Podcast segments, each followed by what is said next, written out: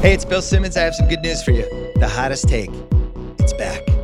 Oh, yeah. Monday through Thursday, four times a week, you hear from me, Chris Ryan, Sean Fennessey, Mallory Rubin, Wosny Lambre, Van Lathan, Juliet Litman, many other ringer staffers. You get one take, you got to defend it to the death. Sports takes, pop culture takes, food takes, airplane takes. Oh, yeah, it's coming back. First episode drops August 29th. It's Off the Pike, presented by FanDuel. The road to the NBA Finals starts now, and FanDuel is the best place to get in on the action. Right now, you can check out the new and improved Quick Bets, which are back and better than ever for the NBA playoffs on FanDuel. Find what you're looking for faster and easier with more props right at your fingertips. You can check out live bets like three minute markets and exclusive live bets like quarter player props, player assist combos, and more. So download the app today and bet with FanDuel, official partner of the NBA. The Ringer is committed to responsible gaming. Please visit rg-help.com to learn more about the resources and helplines available and listen to the end of this episode for additional details. Must be 21 plus, 18 plus in DC and present in select states. Gambling problem? Call 1-800-GAMBLER or visit rg-help.com. This episode is brought to you by Cars.com. When you add your car to your garage on Cars.com, you'll unlock access to real time insights into how much your car is worth. Plus, view its historical and projected value to decide when to sell. So, when the time is right, you can secure an instant offer from a local dealership or sell it yourself on Cars.com. Start tracking your car's value with your garage on Cars.com.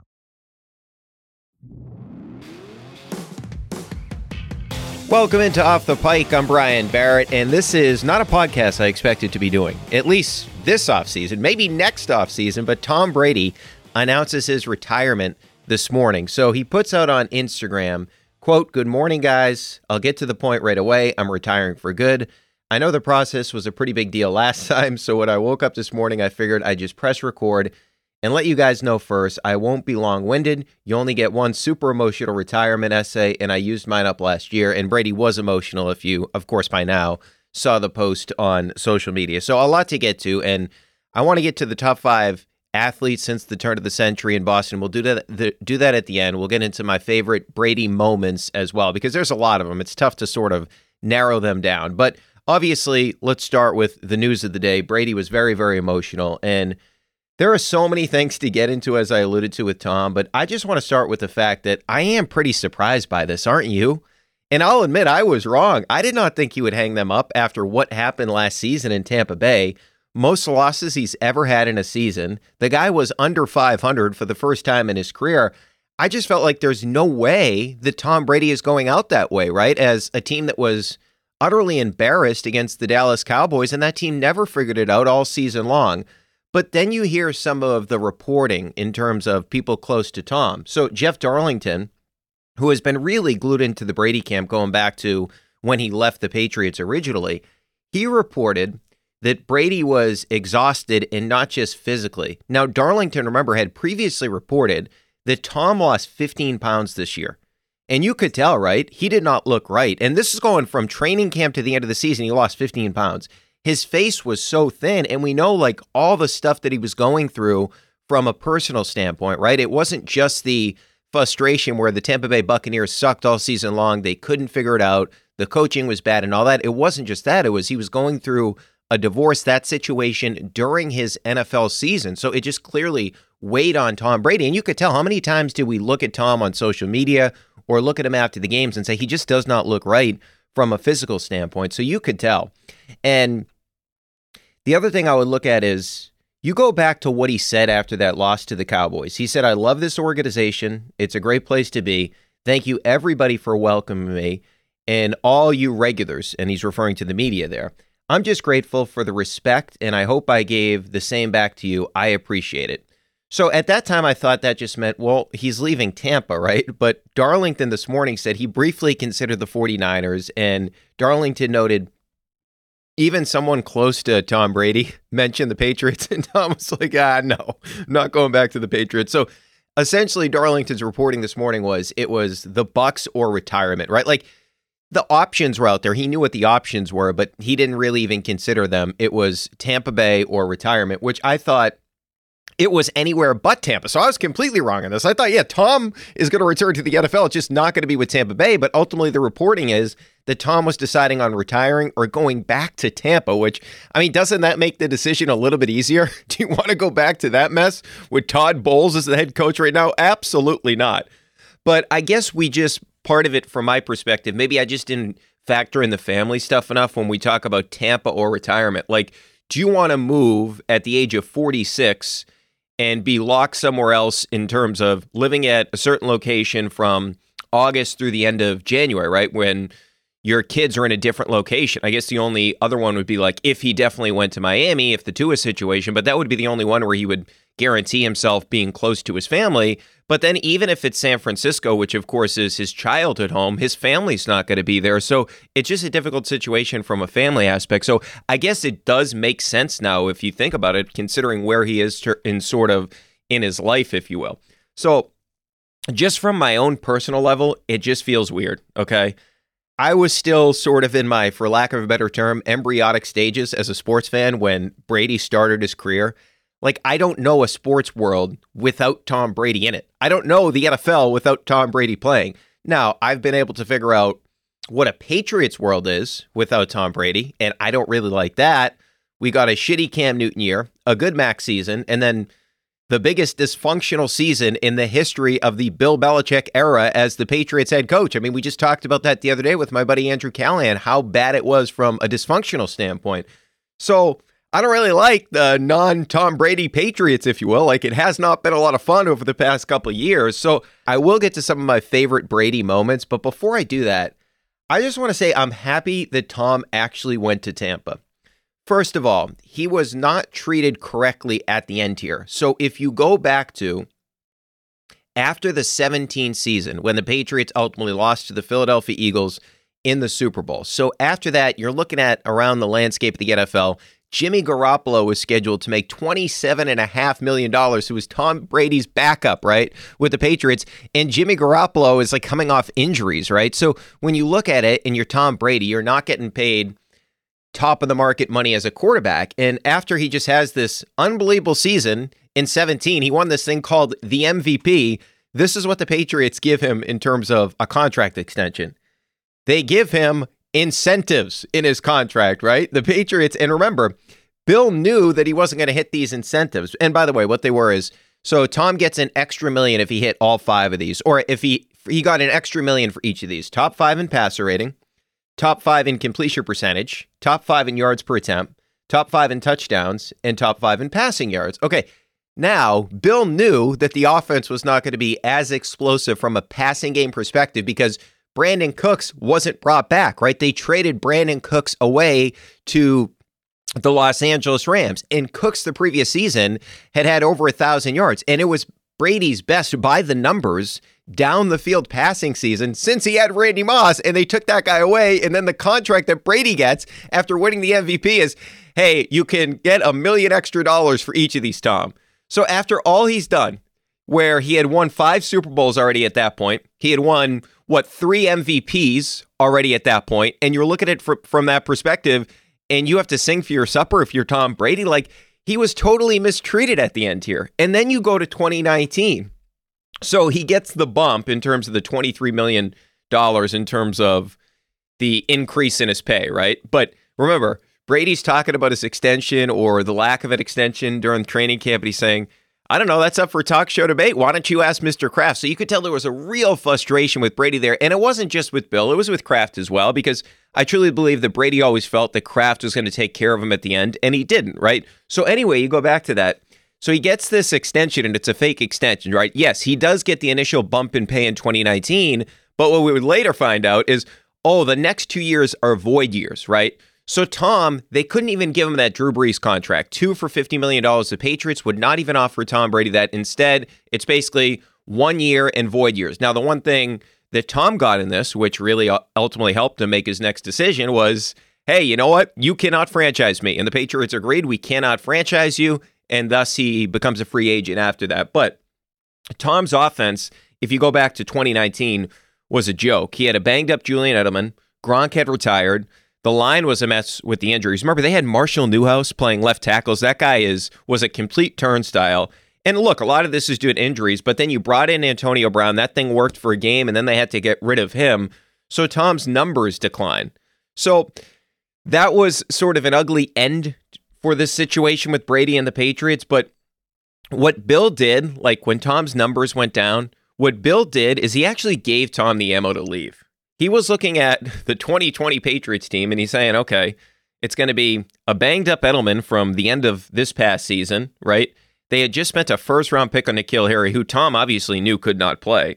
So the thing that Bill gave is Tom an answer. Hey, it does make more sense for me to leave here, right? So Tom had sacrificed contractually so many times before. But why would he now in 2020, right? What was the point? Why would Tom sacrifice in terms of an economical standpoint? See, the Patriots, the argument that the Patriots would have always had for the majority of the Brady era is hey, we give Tom the best chance to win, right? But not anymore. So Tom found a team with two stud receivers in Mike Evans and Chris Godwin in Tampa Bay. He got his buddy Gronk out of retirement. They even signed Antonio Brown before he went completely insane. And year one, Tom wins the Super Bowl. Year two, he should have been the MVP. 5,316 yards, led the NFL. 43 touchdowns, the most in the NFL. The Bucs won 13 and 4. Brady should have won the MVP last year over Aaron Rodgers. So succeeds immediately. So Tom looked like the guy he looked like in 2019 that was declining. From that guy to a guy that was once again a top two to three quarterback in the NFL because he got to go to Tampa, because he got to go to a team that had a good offense. So, Bill, what we've seen here is he was clearly wrong. Like, this is a legacy thing for Tom Brady. Yeah, maybe it wasn't necessary for Tom to win a Super Bowl in Tampa, but it certainly elevates where he is. Even if you say, well, he had already won six Super Bowls, Brian, he had already won three MVPs, but he added another Super Bowl MVP, and he won that Super Bowl without Bill Belichick. I mean, think about how we talk about Bill right now in terms of the argument now, things have fallen apart since Tom Brady left the organization. This was the final piece of the Brady legacy, right? It's Kobe Bryant winning championships without Shaq. Brady went to Tampa one year he rebuilt the culture. His initial year in Tampa, they won the Super Bowl. Completely unheard of. You move to a different team the first year you win the Super Bowl. It's crazy, right? So for me, I'm so happy that Brady got to have those final two years in Tampa where he won a Super Bowl and he competed at a high level in the second year where he won or should have won the MVP. If he stays with the Patriots, his final seasons look like what? like what we saw in 2019 and what we saw this past season in Tampa. That's what it would have looked like the whole time if Brady stayed with the Patriots. So as of right now, like there's no argument. Tom has the upper hand on Bill. And Tom, let's not pretend he cares about this type of shit, right? But we should also recognize, yes, Bill lost it at the end with Tom, but they made it work for 20 years. Like that's the most important thing. They did make it work for 20 years. So the only critique of how it ended here is that there was still meat on the bone left with Tom, as we would find out when he went to Tampa. And even despite the personal issues that Bill and Tom may have had, the football part of it made more sense for Tom to leave. And that's the tough thing as a Patriots fan to stomach, right?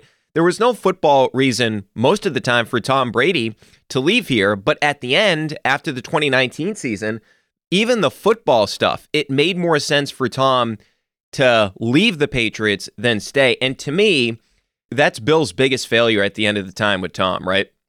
Bill himself could not properly evaluate Tom Brady and doubted his ability because of the poor team that he put around Tom, right? Like from the outside looking in, think about it. When Bill Belichick is ready to move on from Tom Brady, he's okay with it. Think about the suitors. There weren't a lot of them, right? Now, luckily, Tom ends up in a good place in Tampa Bay, but it was the Chargers. We heard a little bit of the Raiders. Even the Titans decided, hey, we'll take Tannehill over Brady.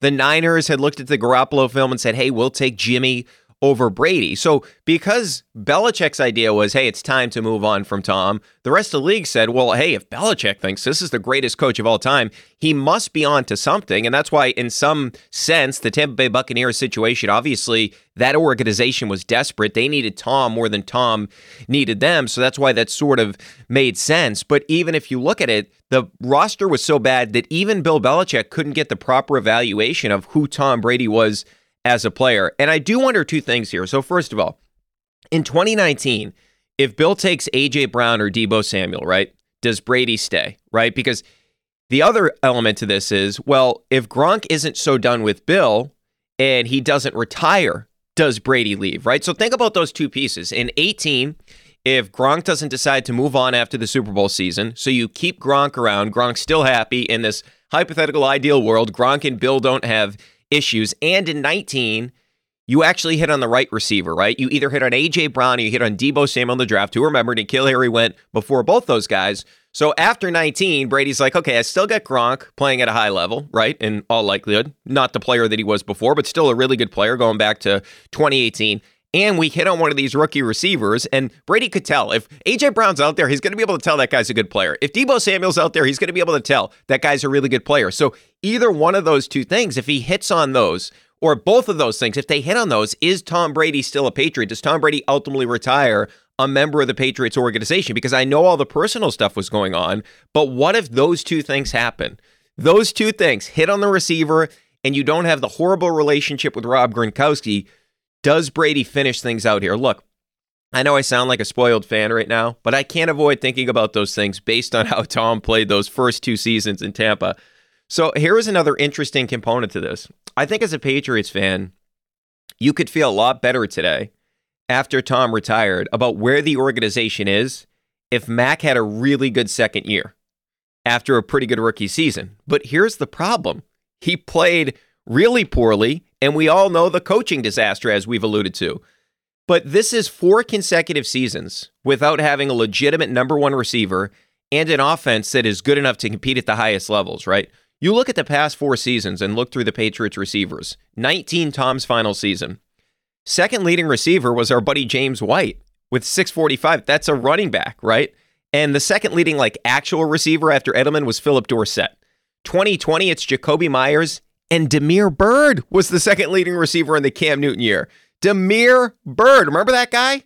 And then you look at 2021, Meyers and Kendrick Bourne, neither one of those guys are legitimate bona fide number one. 2022, it's Jakobi Meyers and DeVante Parker, who missed a bunch of games this season. That's how bad they were from a passing aspect, right? And if you look at it, the past four seasons, going back to Brady's final year. So Brady year, Cam Newton year, two Mac Jones years. The Patriots are 24th in drop back success rate. They have had no passing game whatsoever over the past four seasons. And ultimately, that's on the head coach of the organization, right? So when you think about that, the Jaguars are better than the Patriots over the past four seasons in dropback success rate. The Colts, who change out their quarterback every year, have been better than the Patriots over the past four seasons. The passing game has just gone to shit over the past four seasons. So now it's time for Bill to prove again that he can build a competent offense, right? Tom proved that he could win a Super Bowl without Bill. You look at Bill since Tom left, he's a 500 coach. He's 25 and 25. He has proven that since Tom Brady has left, he is a 500 level coach. Those are the numbers. So you have to acknowledge that this is happening here when we talk about Tom Brady's career ending as a Buccaneer. Just as we saw, this is a huge thing on Tom's resume where he gets that additional Super Bowl. It's massive for him. What has happened here, especially the dysfunction this year, really, really hurts Bill's legacy.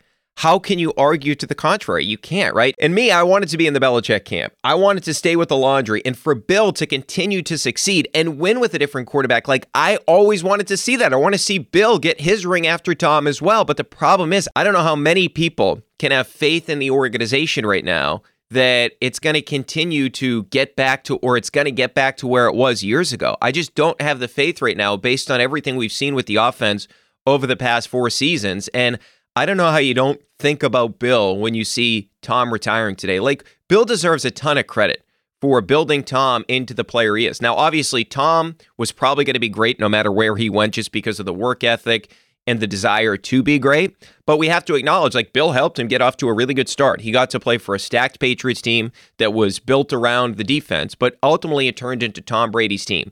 And Tom Brady took over. And now, life without Tom Brady, Bill hasn't proven that he could, could get back to the coach that he was when Tom was early on in his NFL career. And that's the biggest challenge going forward. And I think the most surprising thing to us as Patriots fans right now is how bad it's gotten in terms of the internal issues that they have within the organization, the issues with the offense, the issues with the coaching staff.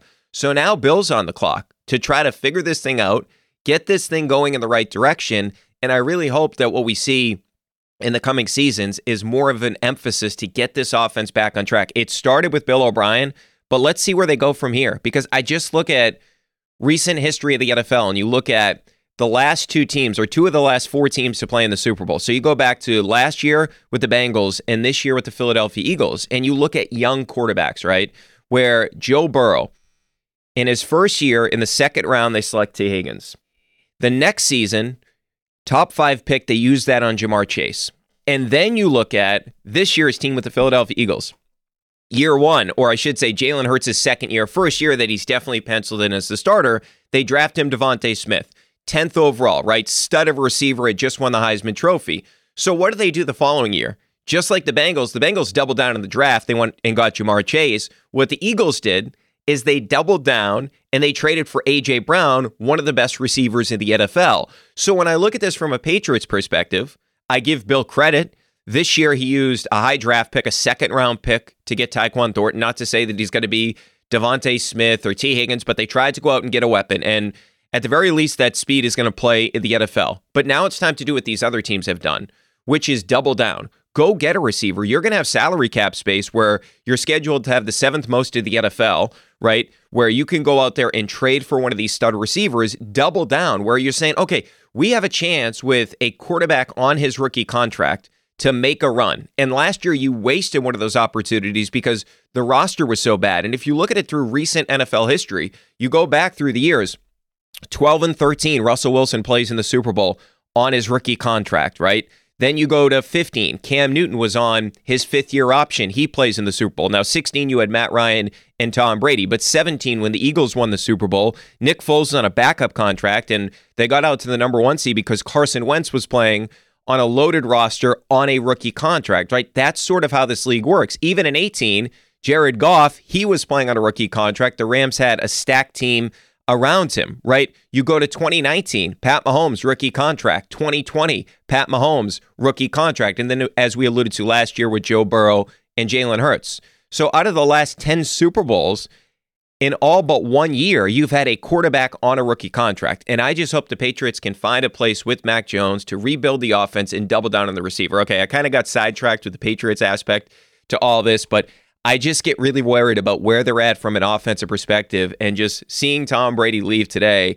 I am just so happy for Tom that he got to go somewhere else at the end where Bill was starting to lose it in terms of his ability to evaluate offense and his ability to put playmakers around Tom. I'm so happy he had those two years in Tampa where not only is it great for his legacy, but just the first two years before everything went sideways for his well being.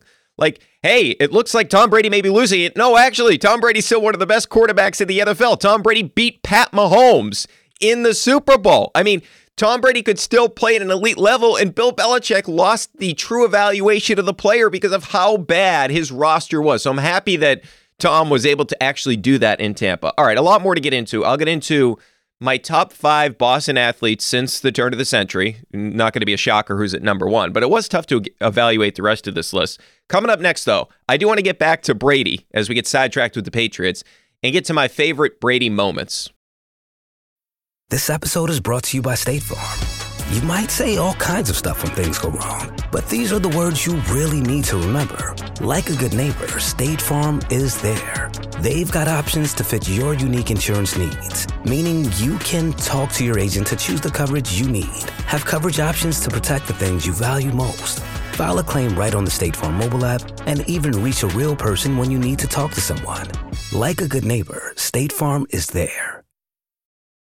All right, welcome back into Off the Pike. So before we get to my favorite Brady moments, I just want to point this out. So from 2014 to 2018, Tom Brady played the quarterback position better than anybody we've ever seen in NFL history. And the run that he had was absolutely insane. And he did this from the age of 37 to the age of 41. Like, I know in 07 he broke the record with touchdown passes and all this, but 14 through 18 is the best stretch of Brady's career and it came in his late 30s into his early 40s, which is ridiculous. Think about the run he had from 14 to 18. 14 won the Super Bowl. We'll get to that in a little bit when I get to my favorite Brady moments. 15 lost in the AFC title game when all these guys are going down with injuries. You had and he was getting absolutely fucking abused in that game. Remember that? That's the year that Scarnecchia had retired. The offensive line was just an absolute disaster. Brady was getting absolutely punished. They still almost won that game at 15. Gostkowski had missed the extra point. But anyway, they lost in the AFC title game. 16, of course, they win the Super Bowl, the famous comeback against the Eagles. Get to that in a second as well. 17, lost in the Super Bowl, but Brady was the MVP of the regular season, threw for 500 yards in that Super Bowl game, by the way. And then in 18, they win the Super Bowl at the end. So that's the best stretch of quarterback play we've ever seen. And look, we know he has a ton of records, but I'll just get to one. The most impressive one to me is the playoffs 35 playoff wins as a quarterback. Second on the list is Joe Montana at 16. So he has 19 more than any other quarterback. And how about this? He has more playoff wins than 28 NFL franchises. It's just absolutely ludicrous.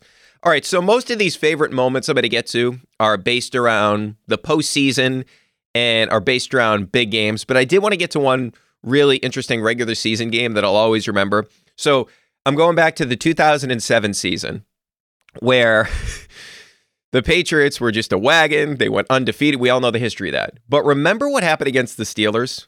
Anthony Smith, a safety who went to my alma mater, Syracuse, he guaranteed a win over the Patriots, okay? Which is just dumb to begin with. So Brady throws a touchdown. He chases Anthony Smith down to scream at him, okay? And remember, he was just going at this guy on the field. It was absolutely epic. Brady, after the game, quote, I don't care to repeat what I said, especially if my mother reads it. She wouldn't be very happy. Even Bill got involved. Remember what Bill said after this game?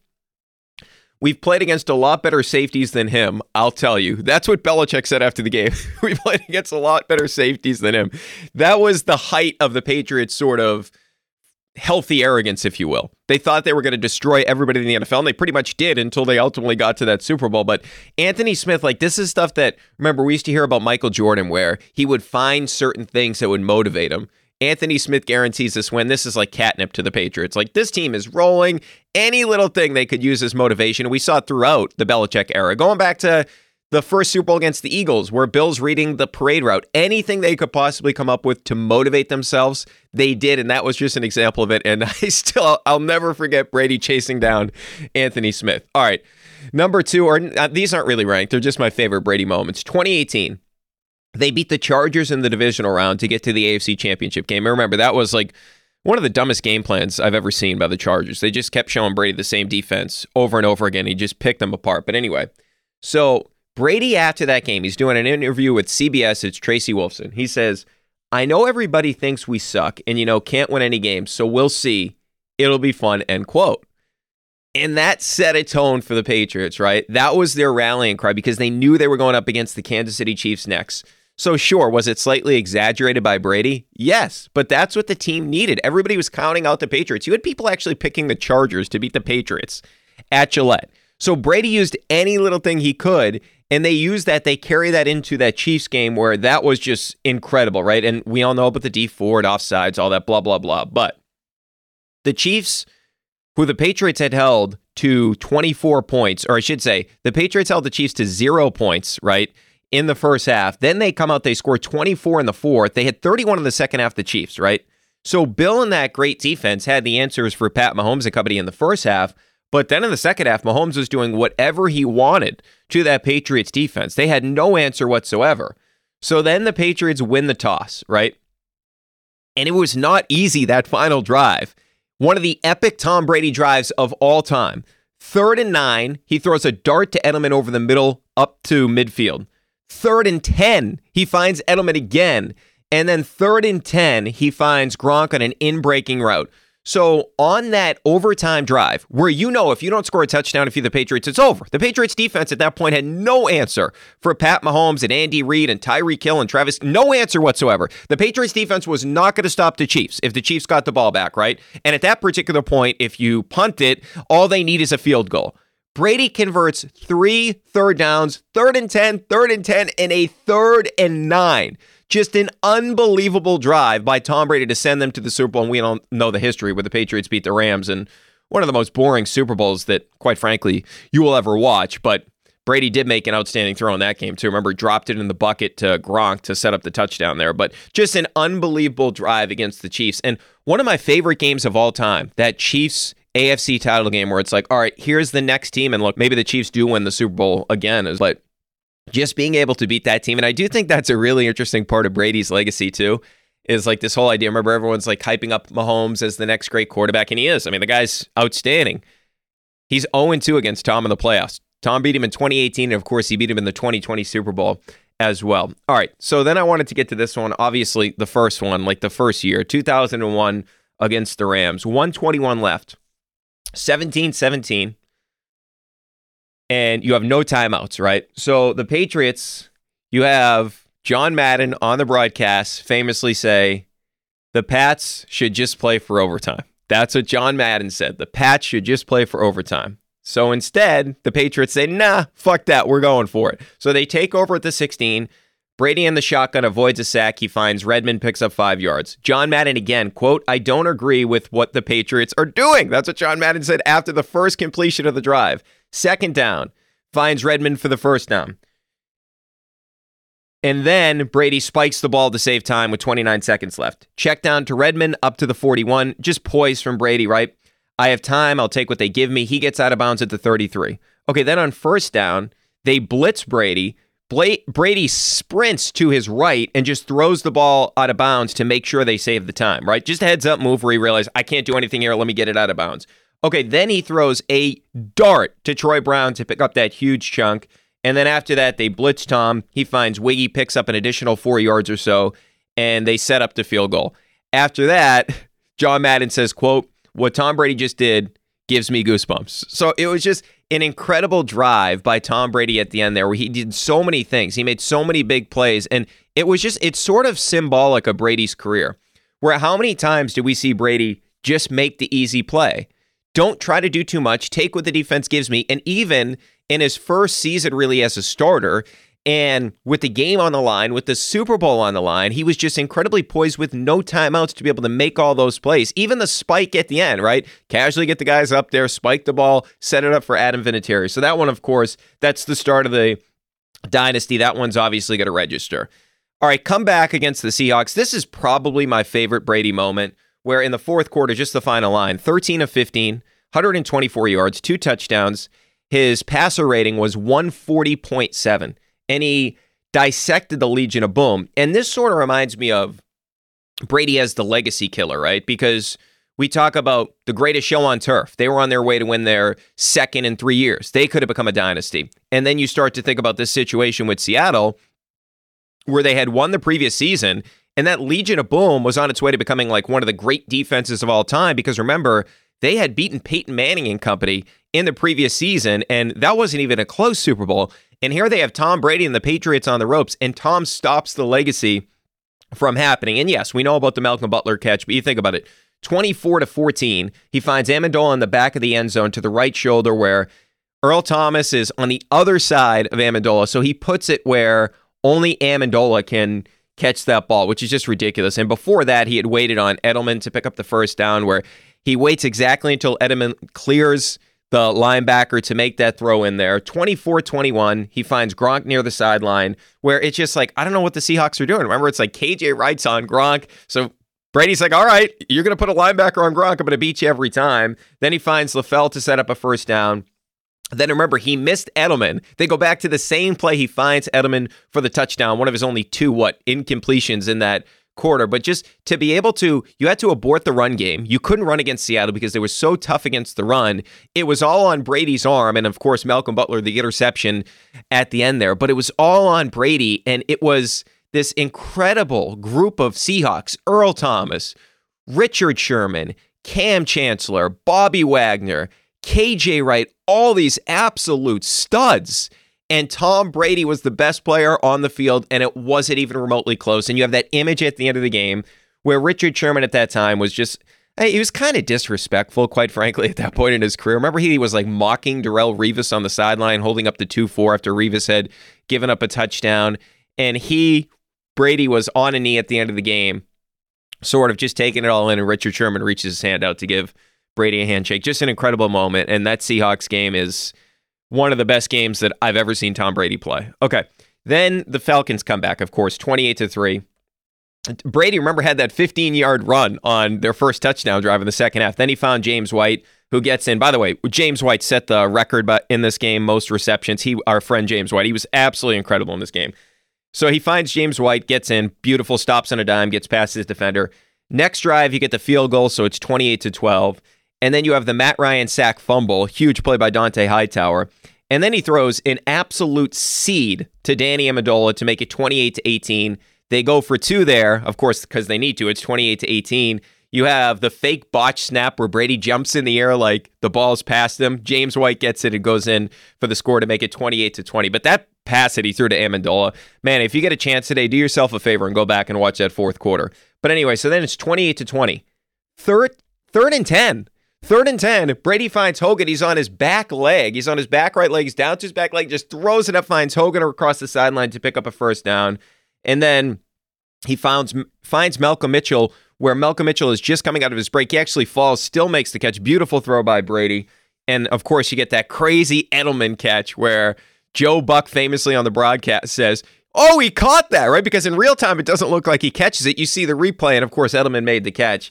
And that leads to a James White rushing touchdown. By the way, James White, I'll say it again. I mean, he just absolutely was great in this game. He shook Deion Jones on a slant to pick up that first down, where Deion Jones had no chance whatsoever. So you still need the two, and then you get Amendola in. Very creative play, by the way, by Josh McDaniels. I kind of missed that. They get Amendola in, tie the game in OT.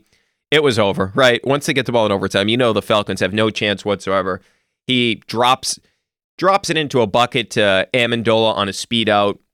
And then he throws an absolute dart to Edelman, where Edelman wasn't really even open, but Brady put it in a spot where only Edelman could catch it. Eventually, you get the James White rushing touchdown, but just something we'll never see before. Yeah, and certainly the Falcons had to play a major role in that comeback, but the poise that Brady showed in that game was just ridiculous. And no Patriots fan will ever forget that. It was just one of the most amazing things that we'll ever experience where Tom Brady just ripped apart the Falcons and they come back from 28 to 3. 28 to 3 and now they're making a movie about it. We'll see how that goes. So those are just some of my fra- favorite Brady moments of all time. One of the other things I really liked about Brady is when they asked him what your favorite Super Bowl ring is, and he says the next one. And I think one of the most I don't want to say the most underrated thing about Brady because we all know it, but hearing some of his teammates talk about him, the Teddy Bruschis of the world, etc., it just felt like Tom was one of the guys. And I do wonder if part of that was just the fact that Tom Brady came up and he wasn't this guy that was penciled in to be a great quarterback, like a Peyton Manning, like even a Joe Burrow. And I'm not saying those guys weren't one of the guys, but Brady really had to earn everything, right? I mean, it's a guy that was the third string quarterback at one point. They kept him on the team, and eventually he takes over and he keeps the job. He keeps the job from Drew Bledsoe because he deserved to keep the job because the way that the team was playing around him. And I do think if you think about this for what, 23 seasons that Brady played in, with the exception of crazy Antonio Brown. Can you think of one guy that said anything bad about Tom? Nobody disliked Tom Brady. And I think that that's sort of like the ultimate sign of being a great teammate, right? Where everybody liked Tom Brady. Nobody disliked Tom Brady. I mean, the first part of the dynasty, those guys respected him because he didn't come in boisterous, right? He didn't try to take over the team. He knew it was Bruschi's team. He knew it was Ted Johnson's team and Rodney Harrison's team. And then Brady fit in. And then ultimately, when Brady had to take over as the ultimate leader of the organization, he did. So it's just really storybook career, perfect career. But man, going back through memory lane, it, it does kind of get you sad because you start to think about, well, now it's over. Now we're going to have to deal with the situation coming into next season with, thank God, Patricia's not calling plays anymore. They get Bill O'Brien back. But man, what a run that that guy had for 20 years here. All right, coming up next, I do want to get to my top five athletes since the turn of the century here in Boston.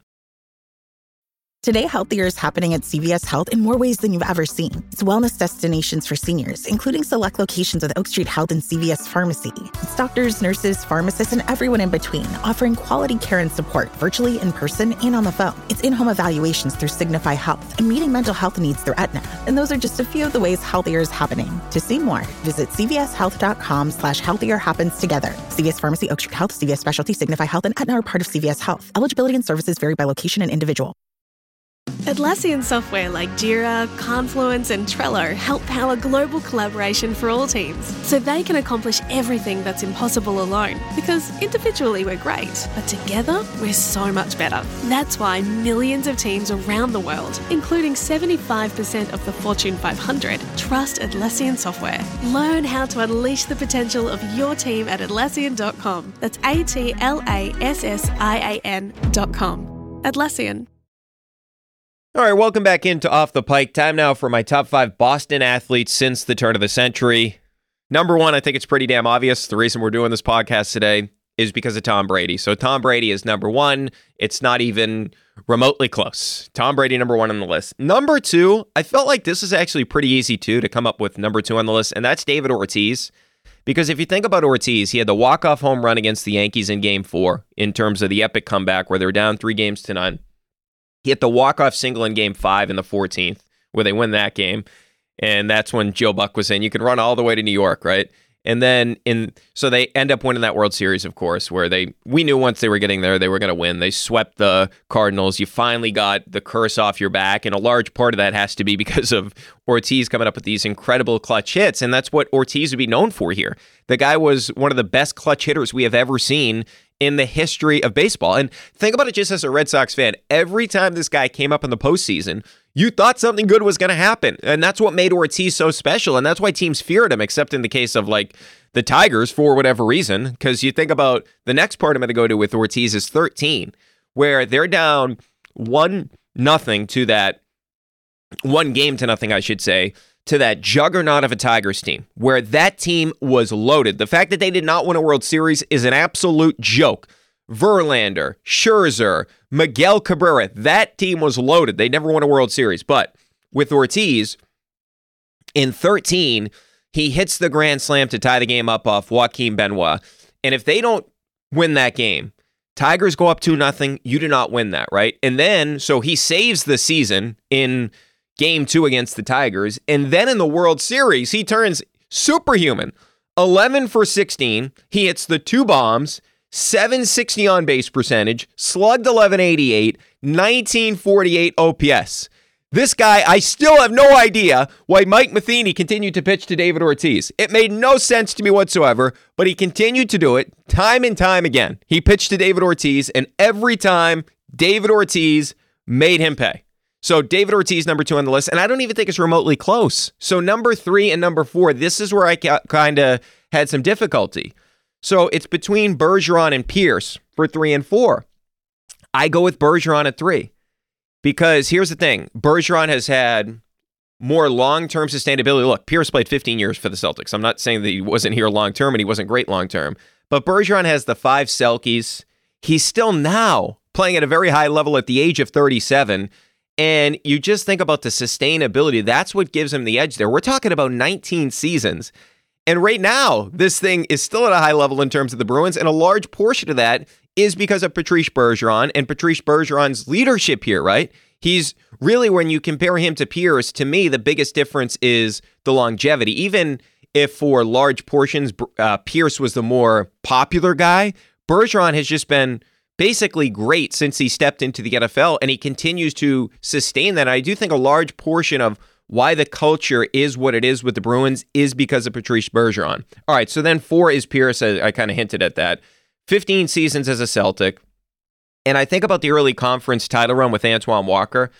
I go back and I'm very appreciative of that. Uh, and I think about the early conference title run with Antoine Walker, and now I really appreciate that more because remember, this team was not compelling for a while, and he made them interesting again, him and Walker, because you go back to the 1990s, they just had some really, really bad seasons with Rick Pitino running the team. And of course, we know about the tragedies in Len Bias, where he was supposed to be the next guy after Bird, and then, of course, Reggie Lewis. So you had a lot of tragedies with the team, but then you also had the Pitino era that was just a complete mess.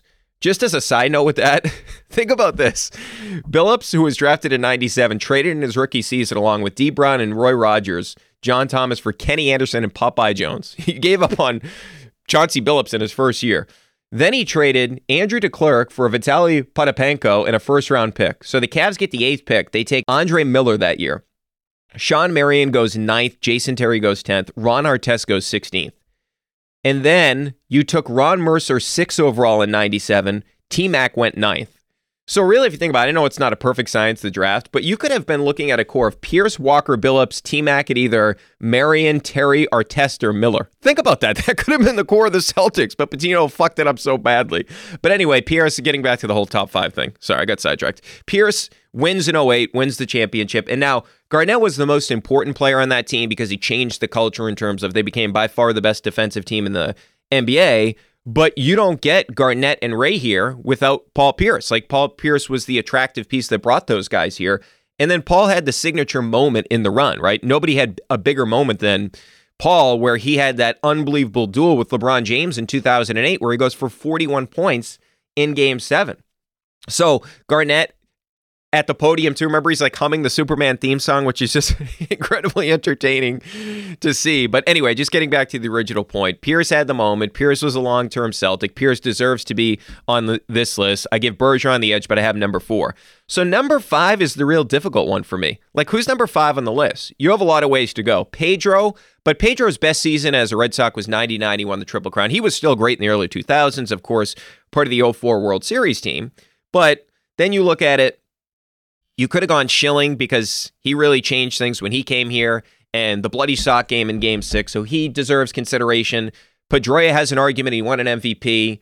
Tim Thomas has an argument because of the 2011 run, but it wasn't as long term as some of these other guys, right? And you can think about Chara definitely has an argument being the captain for so long. Pastrnak has to be in his peak a little more to put him in this conversation, right? If you if you really think about it, like Pasta's on that trajectory, but he hasn't done enough in terms of to be on this list yet. Same thing could be said about like Jayson Tatum, etc. Edelman also deserves consideration. Second most postseason yards in terms of receiving yards. Ty Law, Rodney Harrison, a bunch of those Patriots guys, right? But the guy that I land on is Gronk. Gronk, you could make a real compelling argument that he is the greatest tight end in NFL history. He is a four time first team All Pro, all with the Patriots. Most touchdowns by a tight end, 17 in that unbelievable season with Tom Brady. He was an unstoppable force of nature. And the thing I always say about Gronk is the Patriots were great without Gronk, and they were great before Gronk.